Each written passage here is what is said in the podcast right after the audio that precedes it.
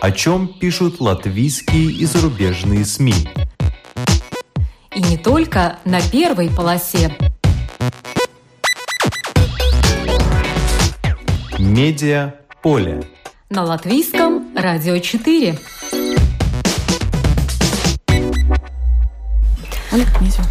Здравствуйте! Вас приветствует Марина Ковалева в эфире программа «Медиаполе». Топ бенефициаров латвийских предприятий. Его впервые опубликовал журнал VIP Lounge. 50 фамилий, 28 фотографий, миллионные прибыли. Соната над Сеной. Большая прогулка по Парижу.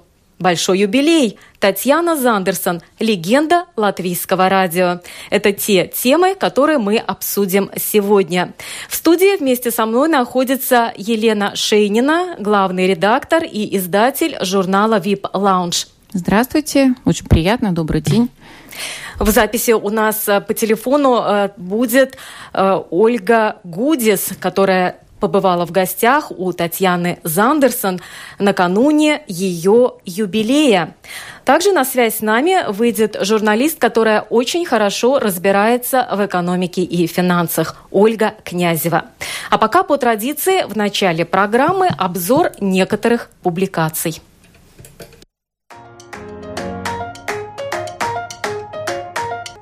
Лечат в долг. Статья по таким названиям опубликована в журнале ИР. В ней речь идет о больших очередях на оплаченные государством медуслуги и о том, почему софинансирование со стороны самих пациентов в два раза больше, чем в странах богатого клуба OECD. В Латвии пациенты доплачивают 40%, в других странах – 20%. Как выяснило издание, все дело в тарифах на медуслуги – Разве покупатель может уйти из магазина с молоком, заплатив за него всего полцены? Нет, но именно так поступает латвийское государство по отношению к больницам. По принципу домино это вызывает длинные очереди и нехватку медиков в крупнейших больницах, пишет ИР и приводит такой пример. За операцию рака груди государство платит 124 евро, а ее реальная стоимость – 472 евро. Оборот Восточной больницы в прошлом году составил 110 миллионов евро, а убытки 5,9 миллионов. В значительной мере потому, что тарифы не покрывают все расходы. Сотрудников «Медузы», которые живут и работают в Москве, начали вызывать в полицию на допросы по делу об обороте наркотиков. Свидетелем по этому делу проходит корреспондент «Медузы» Иван Голунов – которому было предъявлено обвинение в покушении на сбыт наркотиков, но спустя несколько дней его освободили в результате общественной кампании в его защиту, проведенной в том числе и в Латвии. Обвинения журналиста, как известно, сняты. О допросах сообщает портал «Медуза» оружие массового поражения и изображение бомбы с боеголовкой в виде Трампа и надписями «Тарифы», «Черный лист технологий», финансовая изоляция, санкции. Так выглядит обложка одного из последних номеров журнала The Economist. Издание пишет, что Америка агрессивно задействует новый экономический арсенал для повышения своей мощи, и это контрпродуктивно и опасно. Под прицел сейчас попали прежде всего Мексика, Индия и Китай. Медиамагнат Патрик Драхи, основатель и глава телекоммуникационной корпорации «Алтис», договорился о покупке аукционного дома «Сотбис». Сумма планируемой сделки – 3,7 миллиарда долларов. Как пишет «Медуза», если сделка, которую еще предстоит одобрить регулятором, состоится, то Сотбис спустя более чем 30 лет вновь станет частной компанией. Сейчас Сотбис является публичной компанией – Акции акционного дома торгуются на Нью-Йоркской фондовой бирже. Амбициозные планы Швеции по снижению выбросов СО2 за счет большего распространения электромобилей могут потерпеть неудачу из-за нехватки мощностей на электрозаправках в крупных городах. После повышения правительственных субсидий тем, кто покупает электромобили до 60 тысяч крон, это около 6,5 тысяч долларов, их продажи за первые пять месяцев этого года в Швеции выросли на 253%. Было продано 6694 такие машины, передает Bloomberg. В пятерке лидеров Tesla Model 3, Renault Zoe, Kia Niro, Nissan Leaf, BMW i3. Чтобы к 2045 году стать углеродно-нейтральной страной, Швеции надо увеличить число гибридных или электрических машин с нынешних 70 тысяч до 2,5 миллионов штук. А чтобы хватало электричества на заправках, надо протянуть дополнительный кабель, на что может понадобиться 10 лет. Может показаться, что спаржа – это писк моды последних лет. Однако она уже давно известна в латвийской кухне, утверждает журнал Сездена, отправившись для изучения вопроса в хозяйство Масзару, где насчитывается 32 тысячи саженцев спаржи. Сезон спаржи короток с мая по середину июня, всего пару недель. Но спаржа растет быстро, прибавляет по 7-9 сантиметров за 12 часов. Зато в Чили, например, снимают по два урожая в год. Рецепты приготовления спаржи можно было найти еще в советских кулинарных латвийских книгах, например, от 1974 года. Интерес к выращиванию спаржи в Латвии растет. В 2015 году под эту культуру было отдано 2 гектара земли, а в 2018 уже 15 гектаров.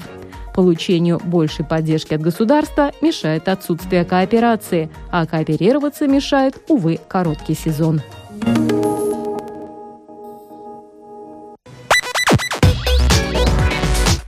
Медиа поле. На латвийском радио 4. Со мной в студии находится Елена Шейнина, главный редактор журнала VIP Lounge. В летнем номере, который уже появился в киосках, впервые опубликован топ бенефициаров латвийских предприятий. Елена, почему вы решили заняться этим делом, составить этот топ и его опубликовать? А, так как у нас журнал о стиле жизни, то, в общем-то, его неизменная составляющая – это не только как люди проводят время вне своего, вне своей работы, ну и, собственно говоря, их работы. И для э, героев нашего журнала и тех, кто его читает, э, очень часто это работа, это бизнес, это предпринимательство. Поэтому, конечно, мы уделяем внимание этому моменту. Э, и, например, мы уже много лет традиционно публикуем э, осенью списки самых состоятельных э, э жителей Латвии. Кроме того, мы первыми несколько лет начали делать э, список э, зарубежных инвесторов. Э, такого тоже никогда не было.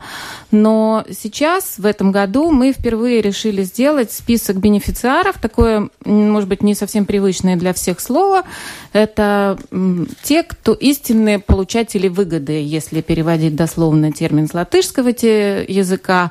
И делаем мы его впервые потому, что, собственно говоря, изменения в законодательстве, которые произошли в конце 2017 года, 2017 года, позволили, а, наконец, узнать э, фамилии тех людей, которые стоят за многими очень известными очень крупными предприятиями.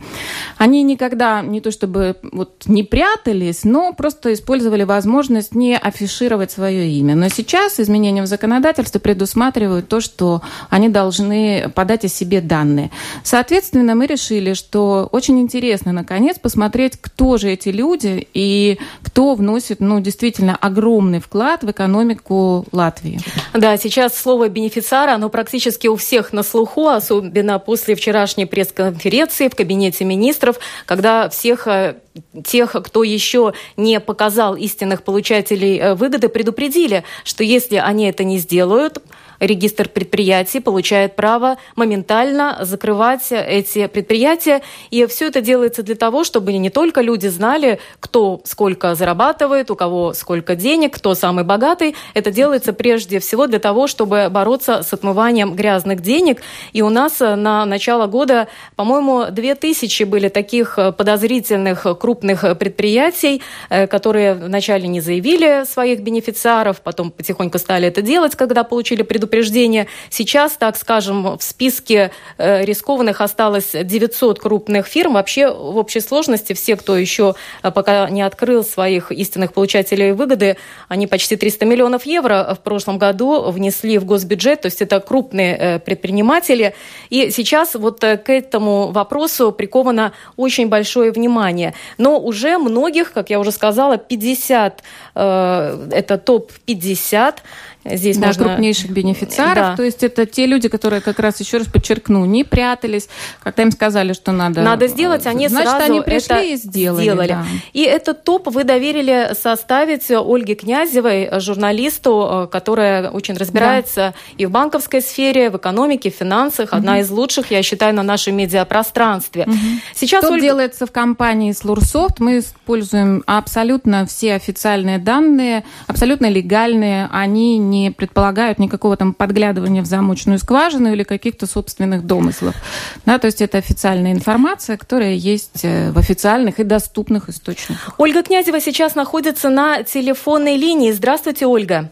Да, здравствуйте всем. Но нас интересует э, прежде всего, наверное, вот э, критерий, как, кто такой бенефициар и главный критерий, по которому происходит выявление бенефициаров. А, вы знаете, да, э, сначала просто о том, кто такой бенефициар, или его часто называют в латышском пространстве, в латвийском пространстве выгодополучателем или выгодоприобретателем. Слово совершенно как бы не ложится на слух, но это так. Вот, а его так переводят. Поэтому, может быть, э, слушатели часто слышат слово не бенефициар, а выгодополучатель. Ну, будем называть его бенефициар все-таки. Мне кажется, это более красивое и правильное название. Это э, физическое лицо, в первую очередь нужно подчеркнуть, что это физическое лицо, то есть это человек, персона, которому в предприятии принадлежит как минимум 25% акций и более, да. То есть если кому-то принадлежит 10% акций, он вполне может не появиться в списке бенефициаров. У него есть право не подавать информацию о себе. А, что теперь касается самого топа, то, так скажу, я не знаю, можно ли говорить или нет, Лена, открою маленькую, маленький секрет, что у нас вначале было два топа. И мы думали, по какому из них лучше вот делать такой рейтинг. В первом топе, а, значит, нам представил Лурсофт информацию о том, а, какие бенефициары получили, владеющие латвийскими, заметим, предприятиями, получили самую большую прибыль за 2017 год.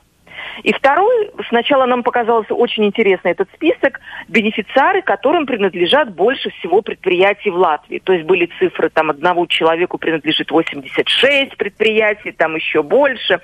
Но в итоге... Ну, то есть просто было сделано два фильтра, как бы, и получилось да, нет, два совершенно два списка, разных и мы думали, э, как списка это фамилий. Дать. С одной стороны, когда одному человеку принадлежит много фирм, то кажется, что это интересно. Но, посоветовавшись с умными людьми, слава богу, их хватает в Латвии, все-таки мы выяснили, что вот количество фирм, в общем-то, ни о чем не говорит. И это действительно оказалось правдой. Потому что у многих вот каких-то лиц много-много-много фирм, но в итоге стоимость предприятий низкая этих всех, там, не знаю, 70-80, прибыль тоже. И они, надо сказать, тоже такой открытый секрет, что они даже не вошли, некоторые предприятия, в наш э, основной топ, который мы опубликовали в журнале VIP Lounge. Да, но вот, Ольга, у меня такой вопрос. Вот э, Дайга Киопа, член правления Лурсофт, э, которая в сотрудничестве с Лурсофт вы делали этот uh-huh. топ, вот она в качестве вот этих критериев, по которому происходит выявление бенефициаров, она приводит э, еще два таких, например, принимает ли решение и получает ли выгоду от деятельности компании именно этот человек. Но вот, например, я в этом топе на 26 месте, это Эдвардс Шлессерс, Латвия. Угу. Понятно, что ему 24 года. Все знают, что он э, старший сын э, Айнера Шлессерса, угу. известного, как его окрестили угу. у нас, олигарха.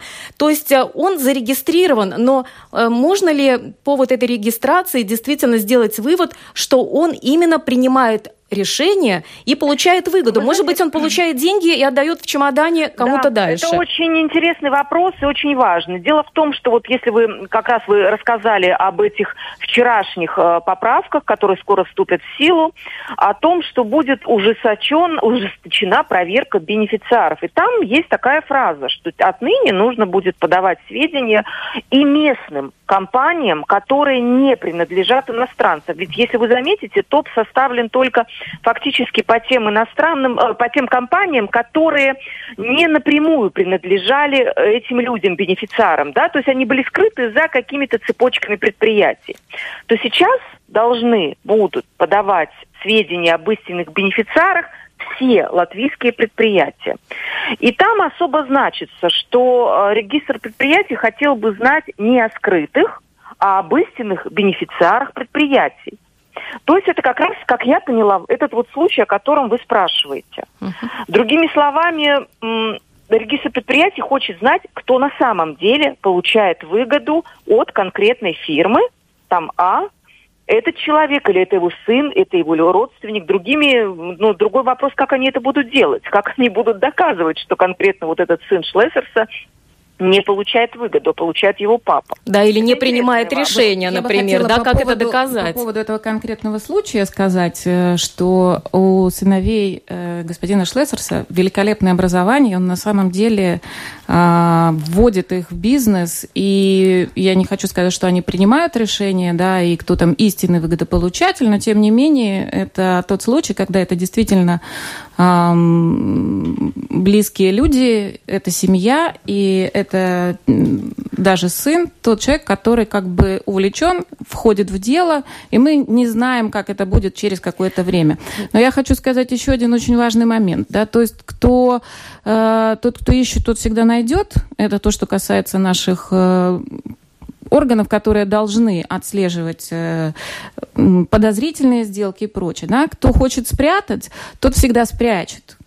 Но мы как раз составляли топ тех людей, которые они подали свои списки, да, и это все абсолютно легально. Это все то, что по закону, то, что позволяет закон, это очень важный момент, я считаю. И, значит, мы имеем дело с тем, с чем имеем дело. А вот в подтверждении того, что эти люди все-таки я бы хотела очень избежать э, э, каких-то негативных коннотаций, да, которые вот никак, вот, по-моему, с этим списком не должны связываться. Да. Это люди, которые принесли в бюджет 647 миллионов евро налогов. Это огромная цифра. Да. Это Почти 10%, 10% денег, которые уплачены вообще в бюджет. Да. Угу. То есть надо понимать, что они приносят, они не стремятся эти деньги куда-то вывести, они все равно приходят в экономику страны, они в нее вливаются, и это все на пользу всем нам. Ольга, вот раз мы уже заговорили о цифрах, э, статистика показала, что 21% всех бенефициаров mm-hmm. это иностранцы. Может быть, вы нам э, откроете вот этот рейтинг стран? Э, в основном из каких стран вы эти знаете, бенефициары из этого списка? Это топ, да. Наверное, если взять всех бенефициаров Латвии, то это будут 21% иностранцев. Но если вы возьмете топ-50 самых крупных бенефициаров, то больше половины там будут иностранцы. Я сейчас, к сожалению, с головы не помню цифру, но это будет около 60%. Да, 56, по-моему, да, там было да, указано. Это, ну, вот это примерно так. То есть какой вывод? Что самые крупные предприятия, э, не все, заметим, да, потому что если взять самые ценные предприятия Латвии, то mm-hmm. на первых местах будут государственные монополии, там Латвэнерго и другие. То здесь, э, э, да, они принадлежат иностранцам, и я я хотела бы тоже заметить, Лена вот сказала про уплату налогов, это тоже хорошо, что у нас инвестиции не уходят, они у нас есть. И это действительно крупные предприятия. И если мы почитать внимательно топ, мы попытались еще дать такую оценку, сколько эти компании, сколько эти люди вложили в экономику mm-hmm. Латвии цифры, ну, миллионные. Там господин Мазепин и господа, которым, которые находятся на первых трех местах, готовы вкладывать там миллионы денег в развитие своих производств. Да, ну, раз вы упомянули... Да. Раз вы упомянули Мазепина, просто мы скажем, что это крупный российский инвестор в Латвии, миллиардер и владелец Уралхима. Да, у него четыре э, да. предприятия. И оценка предприятия это 419 Но я бы хотела обратить евро. внимание, что, например, на первом месте да, э, среди владельцев значится Лихтен, Лихтенштейнский принц. Да?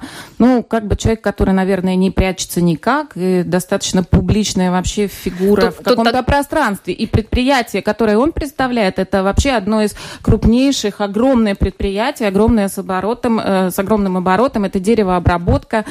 Э, можно конечно, переживать, и многие так высказывают, такие, там, что вот э, латвийская э, экономика, входят иностранцы, представители иностранного капитала в ведущие отрасли страны, но я, например, не вижу никаких опасений, да, потому что вариться все время в собственном соку, э, это, честно говоря, непродуктивно. Здесь просто нет таких капиталов на местном рынке, и это прекрасно, что сюда э, приходят инвестиции зарубежные, что они э, видят здесь какое-то поле для деятельности, и вот этот топ, он наглядный пример, он показывает как раз, что э, крупные э, капиталы могут только работать и зарабатывать большие деньги, да, и с них, соответственно говоря, больше остается опять-таки всем нам вместе с налогами в экономике.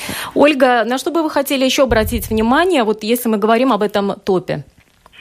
А, вы знаете, топ составляется, к сожалению, но так есть. Э, у нас вот отчетность такова, что, ну, по Лурсофту, что эти данные за 2017 год.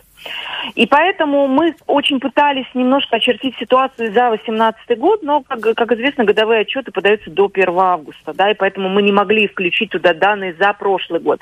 Интересно то, что в отличие от топа миллионеров, который достаточно стабилен, скажем так, да, там могут появляться каждый год новые фамилии, кто-то уходить, этот топ будет меняться. Почему? Потому что эм, он составлен на основе того, как работала компания в прошлый год, совокупная прибыль какова была, совокупная стоимость. И плюс к тому, что бенефициары, как вы вот уже говорили, да, будут появляться новые фамилии, кто-то там будут, будет там уходить, кто-то приходить, он достаточно будет подвижный.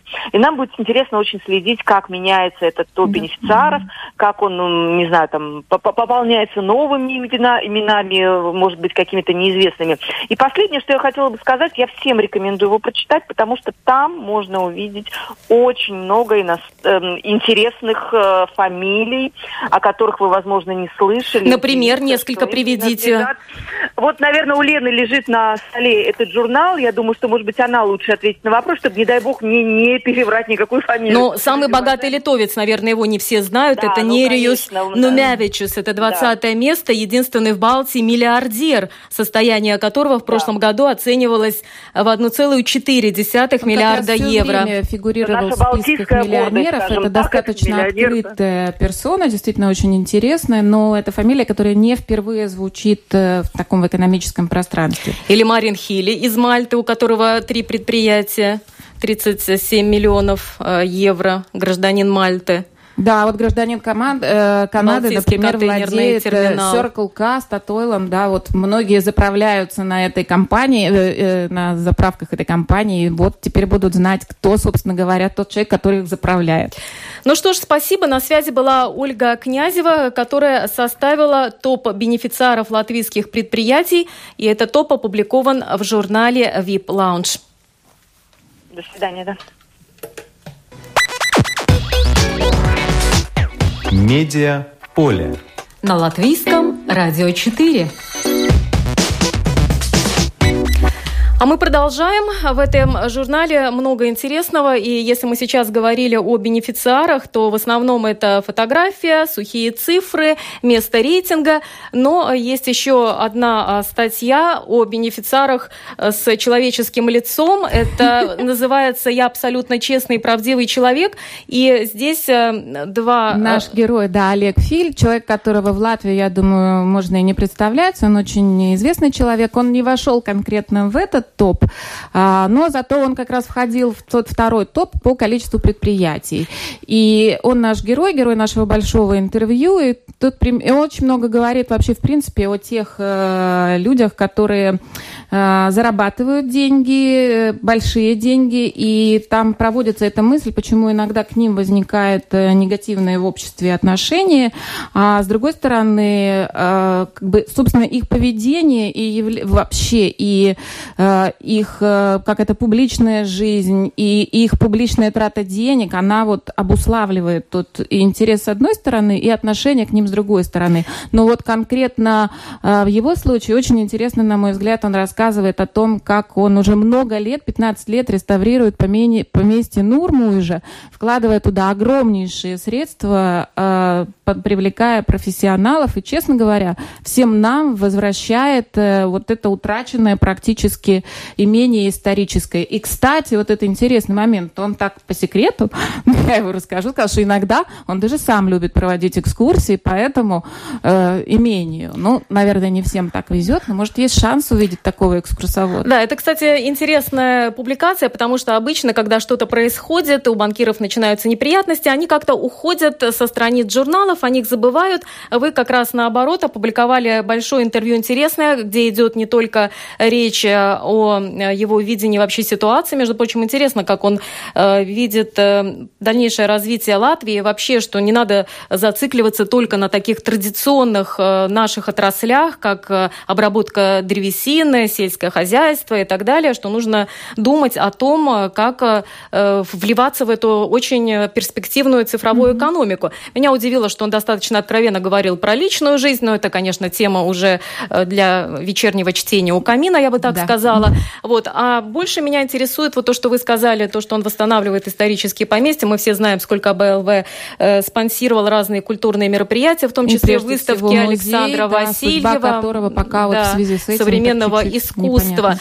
Но сейчас лето, сейчас настроение отпуска, и э, что хорошего в этом журнале, так это целая серия публикаций под названием большое путешествие, да, это большая прогулка по да. Парижу. И Елена сама побывала э, в Париже, причем э, в такой момент, когда оказалась очевидцем вот этого пожара Нотр-Дама, знаменитого да. собора, но, наверное, не об этом э, речь. А о том, э, хотя очень интересная цитата, так иногда бывает, что пожар обнажил не только чрево собора и прочность средневековых конструкций, но и некие базовые вещи, что-то вроде культурного кода, о котором, как правило, мы не задумываемся, но именно он делит людей на своих и других. Mm-hmm. Так что нас делит на французов и латвийцев? О культурном коде Франции, коротко. А, ну, я, наверное, не сумею рассказать, что у нас делит на французов там и не французов. Ну что тогда, тогда французский Латвии, код да? после поездки Я думаю, в Париж. что очень многие бывали в Париже, и, конечно, безусловно, у каждого Париж свой, и каждый находит в нем свои там тропы, тропинки. Вот, например, в этот раз меня занесла судьба на кладбище, и как бы это тоже вписалось в культурный код. Да, да, знаменитое кладбище, где захоронены очень много известных людей. И к вопросу о культурном коде, там тоже э, сами парижане, муниципальные власти, когда сделали кладбище и встретились с тем, столкнулись с тем, что не очень хотят горожане э, быть захороненными на этом кладбище, они взяли и перенесли туда останки Мольера и Лафонтена, ну, сделав такую приманку. А в итоге это теперь такое почти светское мероприятие, и ходить туда и, и находить там могилы действительно известных людей. Это такой целый аттракцион. Это практически как ходите в Парижскую филармонию, которое здание одно построено по проекту Жана Нувеля, вложили 386 миллионов евро. Да. И сейчас вы побывали и в Парижской филармонии. Да, спасибо компании Steinway Sun. По их приглашению было очень интересное мероприятие, но была возможность увидеть это уникальное здание и работу уникального архитектора. Что вам больше всего понравилось вот в этом здании, шедевре Мне понравилась Нувеля. сама идея, что город находит огромные средства, и частные инвесторы находят огромные средства. И вот как раз это касалось и филармонии, еще одного объекта, который я с большим интересом посмотрела, это Louis Vuitton Foundation. Это когда вот э, люди из большого бизнеса, из большой экономики, там занимающие первые строчки своих национальных рейтингов, они действительно те средства, которые они э, зарабатывают, они вкладывают в проекты, которые ценны для всех. То есть это действительно настоящая добавленная стоимость. И что сейчас э, проходит в выставочном э, центре Vuitton Foundation? Louis Vuitton Foundation в свое время представил э, знаменитую коллекцию Щукина, между прочим, несколько лет назад, которую сейчас, вот сейчас буквально можно увидеть в Русском музее. Но именно Louis Vuitton Foundation впервые слил воедино коллекцию, которая представлена в Пушкинском музее и в музее э, Щукинская коллекция и в, и в Эрмитаже. Сейчас они представляют э, коллекцию э, Курто, фонда Курто. Это тоже промышленник, вот все вокруг бенефициар. И в своем роде, наверное, бенефициар. Да, тогда это так не называли. 40 годы. другое. Но, тем не менее, да, это э, сталелитейная промышленность, человек, который заработал огромные средства своим основным бизнесом. А сейчас все мы можем смотреть уникальные картины, шедевры. Создан институт, э, который занимается исследованием искусства. Ему принадлежит вот эта коллекция, здание, которое он тоже передал э, государству. И картины в нем выставляются. Сейчас они находятся в Париже. Это так же, как у Щукина, это вот это примерно тот же период искусства. Но еще раз возвращаясь и к началу нашего разговора, это все то, что все мы имеем возможность прикоснуться своего рода к этим большим деньгам, которые не всегда проходят через наши руки, но тем не менее мы можем э, получать, быть своего рода выгодополучателями, как ни странно. Да, ну а целый ряд э, публикаций под рубрикой «Большая прогулка по Парижу» в журнале VIP Lounge в летнем номере. Там, конечно, про французскую кухню, про французское вино, и про парижскую да. филармонию, про фонд, и про многое-многое другое. Медиа поле. На латвийском радио 4. Большой юбилей. Татьяна Зандерсон, легенда латвийского радио. 17 июня Татьяна Зандерсон отметила свое 80-летие. Мы в нашем медиаполе не могли пройти стороной это событие. Периодически мы поздравляем журналистов, которые внесли огромный вклад в дело, в развитие журналистики. И как уж нам не поговорить о Татьяне Зандерсон, легенде латвийского радио. У нас есть нештатный корреспондент Ольга Гудис, которая буквально влюбилась в Татьяну Зандерсон, когда слушала ее по радио, никогда не была с ней знакома, но судьба свела двух этих женщин, и Ольга Гудис стала внештатным корреспондентом на латвийском радио. Именно она отправилась в гости к Татьяне Зандерсон незадолго до того, как она э, отметила свое 80-летие. Давайте послушаем.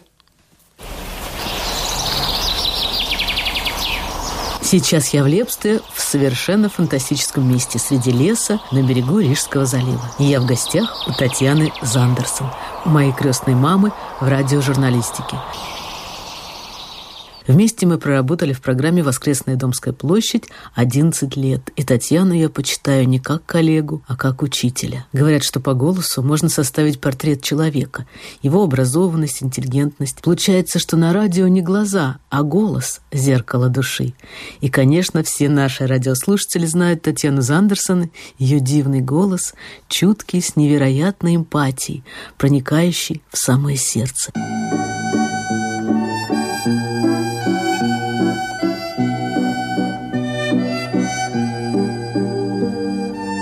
Быстро жизнь-то бежит. Оглядываешься, уже главная часть жизни все-таки прошла. Сейчас Татьяна, но все коллеги, кроме меня, конечно, называют ее просто Таня, на пенсии. Страшное и совсем несовместимое слово с таким трудоголиком, как она – Выращивает цветы, гуляет у моря, беспрестанно удивляется и восхищается природой, делает чудесные снимки, публикует их на Фейсбуке вместе со стихами, которые знает великое множество. И тем не менее довольно часто ездит в Ригу на концерты. Татьяна человек неугомонный, и время мемуаров для нее еще не настало. Но я прошу ее вспомнить что-то интересное. Лет 17 мне было. Как раз школу я кончила, желая поступить на актерский в Москву по совету папы разумному я поступила все-таки на филфак в Риге, здесь, в наш университет. И слава богу. Но актерский все-таки закончили? Что конечно, конечно. Актерский я потом уже заканчивала. На пятом курсе университета объявили, что идет прием на единственный курс при русской драме, который вел Павел Хомский. Павел Хомский до этого у нас при ТЮЗе вел студенческий театр. И вот этот самый студенческий театр перерос в настоящую театральную студию с преподаванием, с дипломом, но вечернюю. То есть принимали без ограничения такого резкого возраста. Со мной там целая история была, как я сдавала эти экзамены, как мне все пятерки ставили. То есть я не монолог, а историю Васисуалии Лоханкина. Как сейчас помню начало, Васисуалий Лоханкин забывал тушить свет в помещениях общего пользования. Ну и так далее. Какую-то там басню читала, тоже все это не так важно. В общем, короче говоря, срезалась я практически на пении, потому что нет у меня ни слуха, ни голоса, у меня слух внутренний. И для того, чтобы меня подготовить как-то такое к экзамену, мой приятель, он впоследствии стал главным режиссером, сказал, давай ты пой вторым голосом, я тебя, так сказать, подучу, и возьми какую-нибудь такую импортную песню, пой по-английски. И я взяла, естественно, Поля Робсона «Спи, мой бэби». Каждый входит и говорит, какую песню он будет петь. Тут все будущие преподаватели, среди них два народных артиста, певцы Ершова и Заходник. Но это все так давно было, что никто ничего и не помнит, разве что старшее поколение. И Шалом Исакович, который сидит около рояля, он у каждого спрашивает, таки чего вы будете петь? Ну, были люди с голосом, они уже говорили, чего они будут петь. А некоторые были без голоса. Он говорит, ладно, я вам сыграю, в лесу родилась елочка. И я к нему подхожу, он спрашивает, ну, чего? Я говорю, «Э, пожалуйста, спи мой бэби из репертуара Поля Робсона. Начинаю петь вторым голосом, как велено. Спи мой бэби. И вижу, что вот вся комиссия ложится совершенно под стол. Нет комиссии. Я пою. Думаю, ну что ж, надо заканчивать. Оказывается, Шалом Исакович никакого бэби мне не играл а играл «В лесу родилась елочка». Я пела «Спи, мой бэби» и довела дело до конца. Потом мне уже доложили, комиссия сказала, ну да, вторая Раневская, понятно, ну как ее не принять. Ну, говорит, а что она в театре-то делать будет? До 50 лет какие у нее роли будут?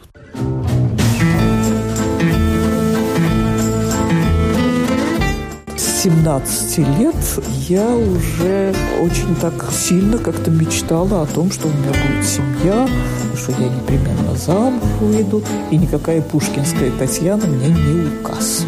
И действительно у меня появился жених, который сделал мне предложение. Правда, из Даугавпилса, и его мама даже сюда приезжала, официальная помолвка была. Ну, все, 17, 18 мне должно было исполниться. И как раз как бы уже свадьбу назначили. А потом, а что же случилось потом? Почему же у нас как-то все это лопнуло? А, мне не захотелось в Даугавпилс ехать и переводиться в Даугавпилский пединститут. А почему такое было условие? Здесь его по распределению распределили в Даугавпилс, а мы еще были только, так сказать, помолвлены. То есть надо было как бы жениться и прописывать его тут, ну, в общем, вся эта история. Слушайте, ну тогда ведь не было такого, что люди жили до брака. Да вы что, милая моя, ну гражданским браком. Страсти говорите. Пушкинская Татьяна что, жила до брака, по-вашему? Нет, миленький, что вы, что вы. Такой разговор, даже я поддерживать его не могу ни в коем случае, никогда, ни за что. Во мне две крови. Отец у меня латыш, мать русская. Да, слышу, что у вас тут в семье тоже все по-латышски говорят. Молодое поколение все пошло в эту сторону, в латышскую. Но дома мы говорим и так, и так. Допустим, племянник, который окончил латышскую школу, он у меня такой билингва, и вернее, три языка знает в совершенстве. Роберт Роберт, между прочим. Роберт, да. Назвали в честь дедушки. Самое интересное, что Роберт как раз говорил с детства с отцом по-латышски, с матерью по-русски. Моя прекрасная сестра, то есть жена брата, а, жена скончалась брата. в 2002 mm. году.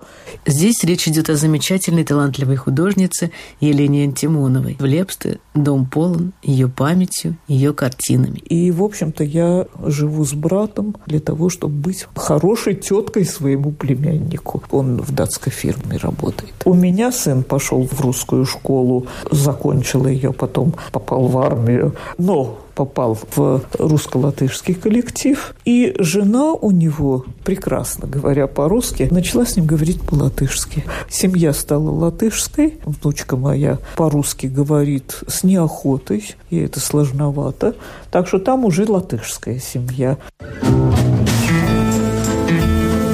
Татьяна Зандерсон из поколения шестидесятников. Те же ценности. Делимся книгами только на одну ночь. Бурно обсуждаем фильмы, спектакли, тенденции в искусстве. Так и вижу ее одной из героинь фильма «Я шагаю по Москве».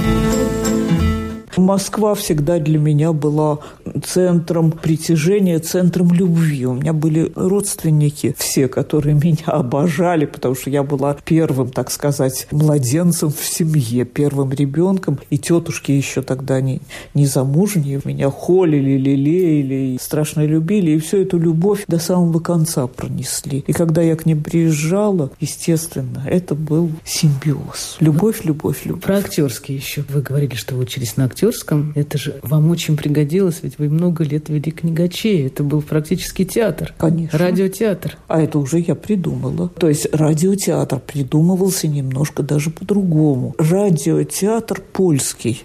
Вот что было Да, в 70-х годах Польшу можно было спокойно ловить, голоса мы тоже ловили, а Польша выдавала какой-то час с трех до четырех. Это был радиотеатр, который состоял из голосов, музыки, фонов, буквально каких-то объявочек дикторских, но тоже не дикторских, корреспондентских, очевидно. И вот эти рассказы людей, совершенно бестекстовые, они и были вот тем самым не театром у микрофона, это другое было, а это был радиотеатр. Потом этот радиотеатр развился на каком каком-то большом проекте московском, посвященном каким-то там пролетарским праздникам, и тоже я этому училась. Там парная работа должна была быть. И первый человек, с которым мы начали, я ему писала все тексты как бы от себя. Он не мог говорить свободно, а читал совершенно прекрасно. И читал вот эти тексты, которые написаны так, как говорится. А потом уже у меня стали появляться люди, которые свободно говорят, люди самые разнообразные. И вот тут был уже радиотеатр и с записями, но и радиотеатр наш. Мы говорили об актуальных вещах. Мы говорили о самом важном. Мы говорили о том, что интересовало в данный момент. И начиная где-то с 80-го, наверное, с 82-го года, мы уже говорили о политике. Это диалоговое Я... мышление мышление, да, кстати, да, да. называлось. Когда мысль, возникающая либо у тебя, либо у собеседника, развивается посредством сопричастности другого, развития этой мысли через другого человека. Это как под куполом цирка. Вот ты успел схватиться полетели. Передача получилась. И были у меня постоянные ведущие. Всех могу припомнить с нижайшим поклоном, хотя уже осталось из них, наверное, только двое или один. Все, остальные ушли уже. Из жизни ушли вы? Да, из жизни, да. Вот как раз к теме политики и журналистики. Один известный очень журналист сказал, что журналистика – это... Проституция. Ну, нет, как будто человек идет по тонкому льду. Да. Было такое? Ну, конечно, а как же. Прежде всего, у меня четыре строгача есть с советских времен. И потом вот эта борьба, которая развернулась с 88 -го года примерно. Я же, в общем-то, как бы в авангарде этой борьбы была именно на радио. И Домской площади тогда не существовало бывала. Я была при молодежной программе Дзиркстеля. Это называлось «Русская служба Дзиркстеля». По аналогии с э, русской службой BBC раскачивали мы всю эту самую систему. систему «Будь здоров как». Но это не были разговоры о политике. Это были разговоры о понимании жизни, о взаимоотношениях, о диалоговом мышлении, о том, что мы говорим, как бы не слыша друг друга, не понимая друг друга. А потом, как раз к баррикадным дням, мы подготовили передачу «Экспресс-свобода». Это была уже совершенно обособленная передача, часовая. Ну, правда, у меня еще другие были, но все это, когда уже в комплекте в Домской площади это все появилось, то вот эта «Экспресс-свобода» просуществовала лет пять, и тоже она строилась по принципу, сначала в баррикадные дни это был принцип револьверной журналистики, она выходила каждый день, иногда по два такое? раза в день. Револьверная? Не знаю. С револьвером бежишь и стреляешь. Мы заслушивались книгачеем, и много лет подряд воскресное утро начиналось для жителей нашей страны с программ «Моя филармония», не упуская из виду с Вадимом Агаповым, где обсуждались новинки кинематографа и литературы. В стиле жизни мы знакомились с выдающимися деятелями искусства, режиссерами, художниками, актерами. Вот фрагмент интервью со знаменитой аккордеонисткой Ксенией Сидоровой.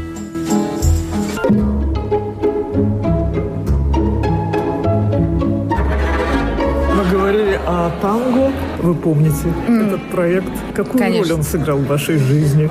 Знаковый, на самом деле. У меня танго было со мной с самых ранних лет, и на самом деле сейчас до сих пор существует, просто немножко переразилось в другую форму. В общем, вы вышли сейчас замуж я... за... За испанца. За, да, испанца, за испанца, человека, который где-то тоже олицетворяет танго. Мой муж, конечно, не музыкант, но вот эта вот яркость эмоций, яркость чувств я чувствую от, э, от его происхождения и так далее. Я могу говорить. Помните, эпиграф такой был у Тарковского к зеркалу? Это внутреннее состояние, когда ты можешь говорить. Олечка, вот сейчас можно? Вот сейчас? Можно сейчас Нет, говорить? конечно. Сейчас внутреннего цензора гораздо больше, прежде всего потому, что мы с вами говорим по-русски. Я говорю то, что я думаю. А что я отмечаю? Олечка, честно говоря, уже давным-давно мы с мужем отмечаем что-то вместе, вместе делаем что-нибудь вкусненькое. Муж Татьяны, Алнис Зандерсон, работал оператором документальных фильмов на латвийском телевидении. Он у меня совершенно прекрасный повар, но салат, допустим, я его сажаю резать. Дальше мешаю я. Блинчики пеку я. А все остальное, естественно, делает он. Запекает карпа как-то по-особому. Мы делаем красивый стол, зажигаем свечечки, откушиваем. Пить он у меня вообще перестал и в рот не берет. Ну, я тоже как-то перестал в связи с этим. Так что я могу выпить несколько капель там чего-нибудь, какого-нибудь бальзамчика лампочка, или у нас там стоит батарея неведомого питья, который муж когда-то готовил, какие-то настои, наливочки. Ну вот все это стоит, выпить невозможно. Не хочется уже. В основном-то мы вдвоем проводим в лесу. Пять километров в одну сторону никого, пять километров в другую сторону никого. С этой стороны лес, а с этой стороны море. Вот Красота. и все. Да, но немного грустно.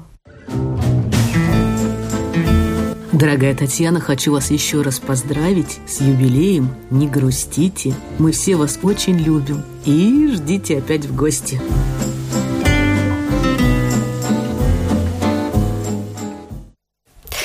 Татьяна Зандерсон, наша дорогая, уважаемая, любимая коллега, мы все вас поздравляем с этим чудесным днем. Вы такая активная, осваивали компьютер, ведете страничку в Фейсбуке, читаете с ридера. Вот будьте такой, осваивайте новое, не останавливайтесь, и дай Бог вам здоровья.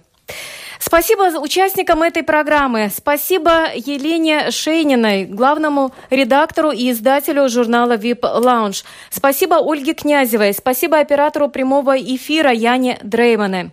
Спасибо большое за внимание. Я от души присоединяюсь к поздравлениям к Татьяне и надеюсь, что мы ее голос услышим хотя бы еще на юбилейных передачах по случаю юбилеев дальнейших. Спасибо. Программу провела Марина Ковалева. Спасибо всем за внимание.